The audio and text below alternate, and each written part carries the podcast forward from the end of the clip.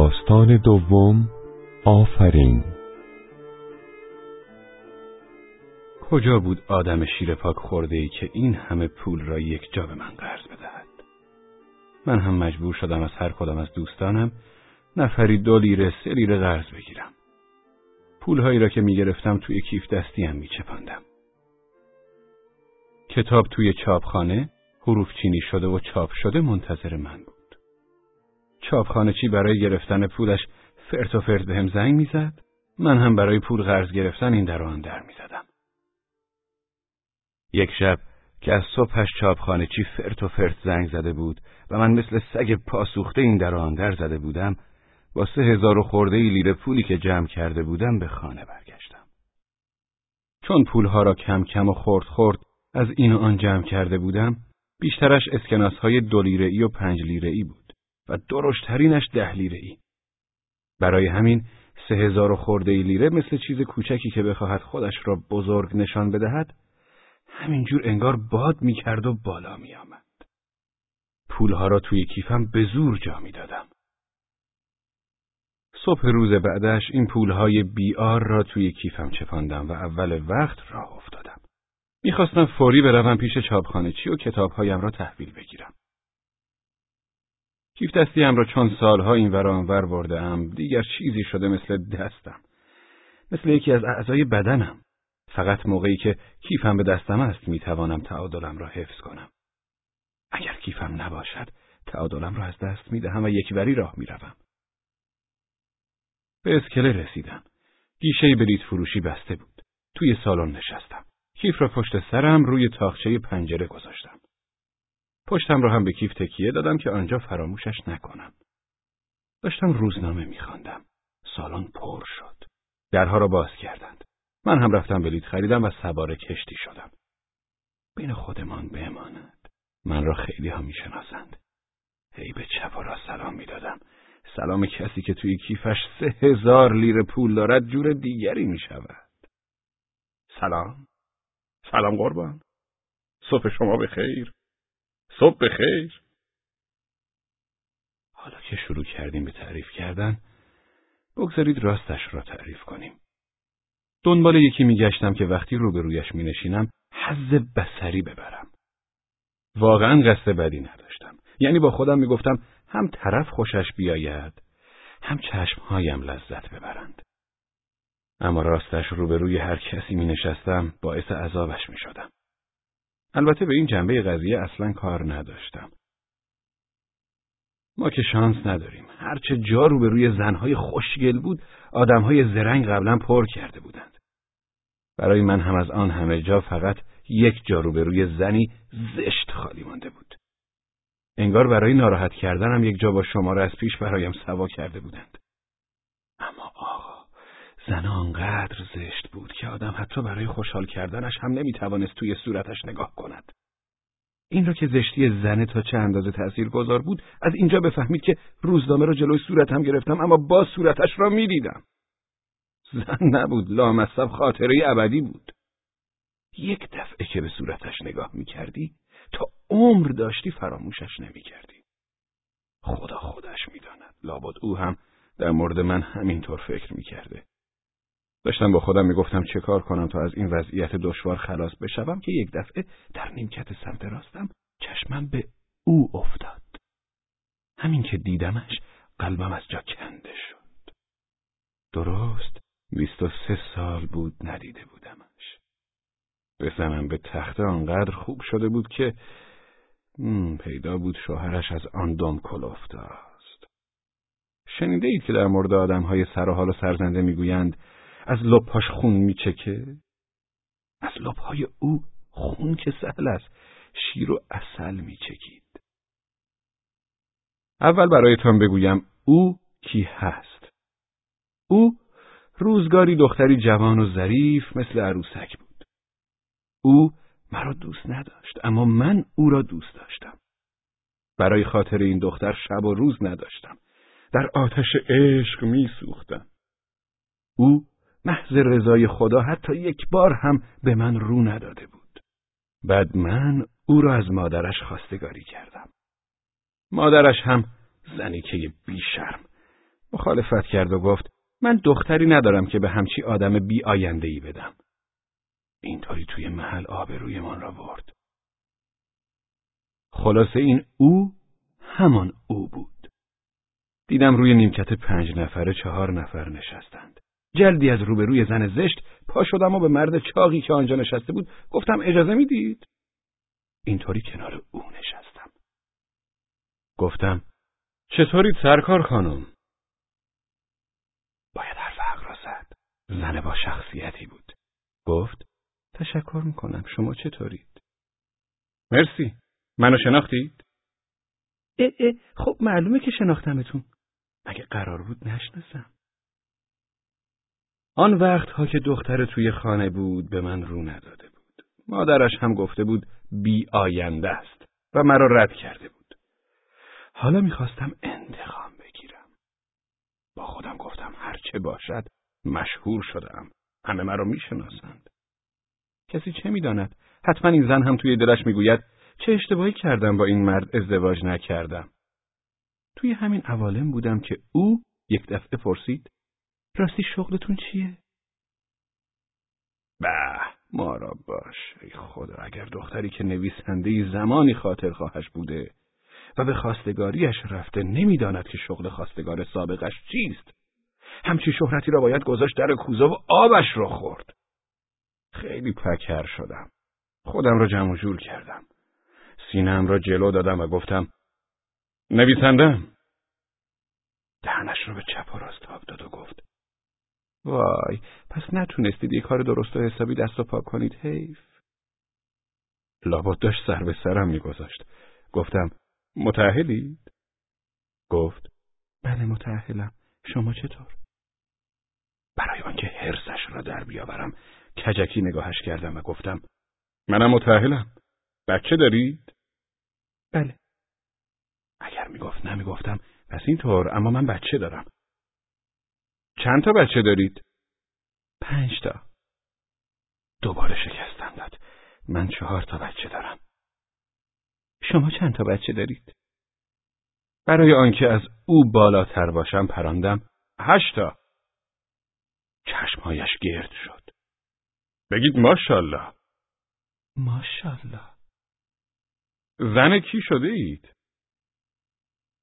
اسم شوهرش را گفت. از آن آدمهای مشهوری بود که تا اسمش را می‌گفتند همه میشناختندش. از 26 میلیون نفوس مملکت دست کم 20 میلیون نفر او را می‌شناسند. از لجم وانمود کردم نمیشناسمش. پرسیدم چی کاره هستش حالا؟ گفت الان رفته اروپا. لبهایم را همیشه جمع کردم و با حالت احساساتی گفتم حالا خوشبخت هستید؟ اگر از دهانش میپرید و می‌گفت خوشبخت نیستم از خوشحالی همانجا دو تا غیر می‌دادم و زود سر جایم مینشستم. گفت چه جور هم؟ با خودم گفتم خب معلومه دیگه زن بی احساس. انتظار دیگه ازت نداشتم. هیچ احساسی حساسیتی نداره که. خب معلومه خوشبخت میشه. از من پرسید؟ شما هم خوشبختید؟ او و همچی خوشبختم که شما تصادف کرده اید؟ خواهش می‌کنم. وقتی از آدم می‌پرسند شما تصادف کرده اید خب معلوم است که نمی‌گوید خواهش می‌کنم اما من گیج شده بودم. از بس گیج بودم آنطور جواب دادم. چند دقیقه پیش که اینجا می اومدی دیدم همچی یه وری راه میرید. برای همین؟ همین که زن این حرف را زد دستم را به چپ و راست انداختم. بعد فریاد زدم ای وای بیچاره شدم. من در وضعیت عادی یک بری راه نمی‌روم. پس حتما کیفم همراه هم نبوده که یک بری راه رفتم. همینجور داد می‌زدم بیچاره شدم بدبخ شدم. ای وای! او هم همینجور نگاه هم می‌کرد و میخندید داشتیم خوش و خورم می‌گفتیم و میشنیدیم و خوشبخت هستید شما خوشبخت نیستید و از این حرفا می‌زدیم که یک دفعه معلوم بود همچی از جا پریده بودم که همه به هم میخندیدند. به طرف زن زشتی که کمی قبل رو به رویش نشسته بودم دویدم. خانم کیف من اینجا نمونده؟ زن زشت از بس خندش گرفته بود نتوانست جوابم را بدهد. این طرف میدویدم آن طرف میدویدم و همینطور داد می‌زدم. بیچاره شدم. ای وای بدبخت شدم. چی شده آقا؟ اتفاقی افتاده؟ پولا رفت. نمی‌دانم شما همینطوری می‌شوید یا نه. در چنین مواقعی آدم یاد حواس پرتی و دست و پا چلفتی بودن خودش نمیافتد. و تنها چیزی که دربارش فکر می کند بدی دیگران است. فریاد زدم. پولم و دزدیدن! او خنده کنان پرسید. حالا مگه چقدر بوده؟ سه هزار لیره. منو بگو فکر کردم لابد خیلی زیاد بوده. اوا مگه آدم واسه سه هزار لیره اینقدر دادا هوار را میندازه؟ سه هزار لیره بود اما ده هزار لیره هم کنارش بود. در وجود آدمی زاد انگار اثری از رحم و شفقت نمانده سه هزار لیره من پریده بود بیچاره شده بودم آن وقت آنها به من میخندیدند. اگر توی وجودشان ذره رحم و مروت داشتند دلشان به حالم میسوخت و هر کدام مبلغی میگذاشتند روی هم. سه هزار لیره را جور می‌کردند و به من می‌دادند. تازه من هم که خواسته بودم برای او قیافه بگیرم پاک آبرویم رفته بود. یکی از آن میان پرسید به کسی شک داری؟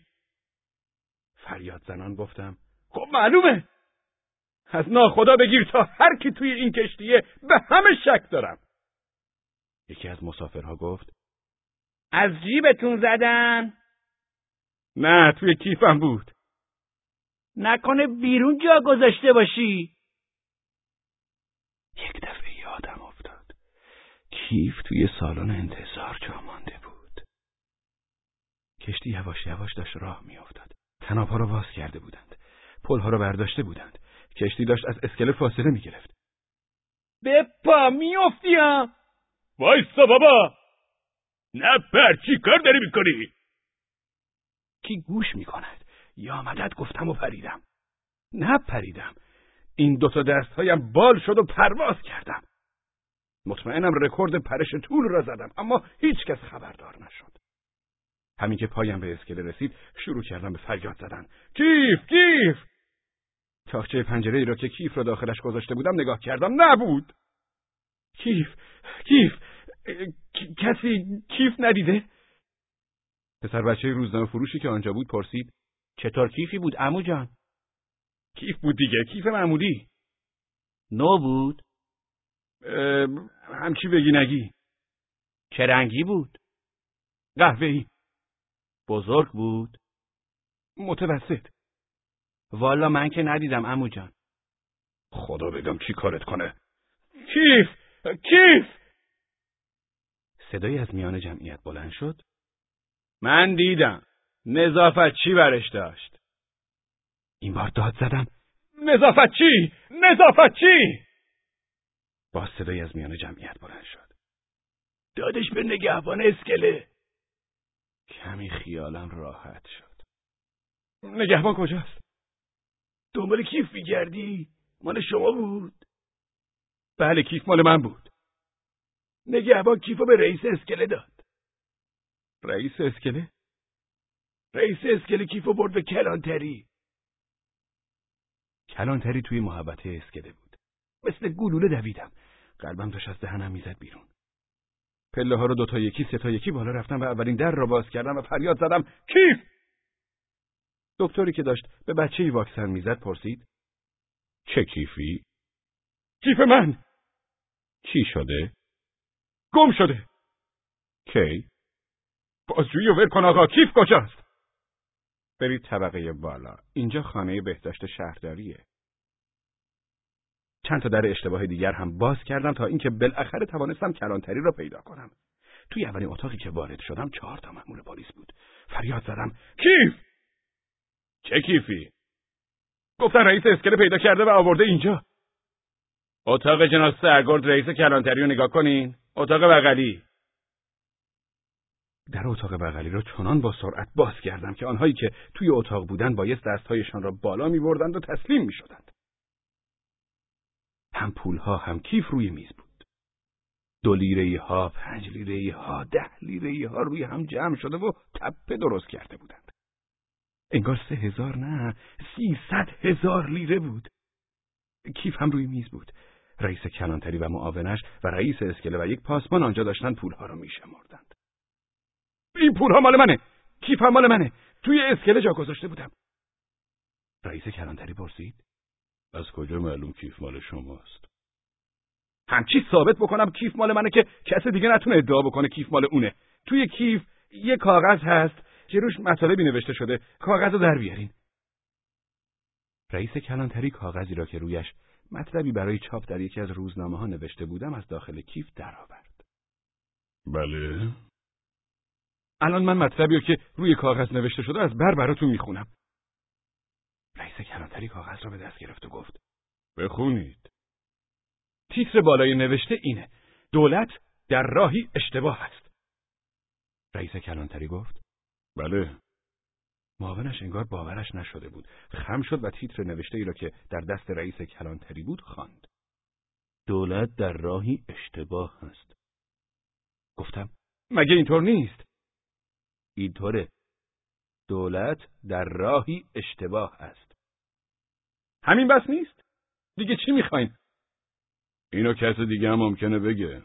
همه میگن. ادامش رو بخونین در زمان دولت گذشته در کلانتری ها شهروندان را کتک می‌زدند. امیدوار بودیم پس از گذر به رژیم دموکراتیک دیگر در کلانتری ها کتک از میان برود. حال آنکه در زمان دولت جدید هم در کلانتری ها شهروندان را کتک می‌زنند. درسته جناب سرگرد؟ رئیس کلانتری که موقع حرف زدن من کاغذ توی دستش را می‌خواند گفت درست آقا درست مگه اشتباهی داشتم اشتباه داشتین اما بی اهمیته. شما گفتید در کلانتری ها شهروندان را کتک می‌زنند. مگه درست نیست؟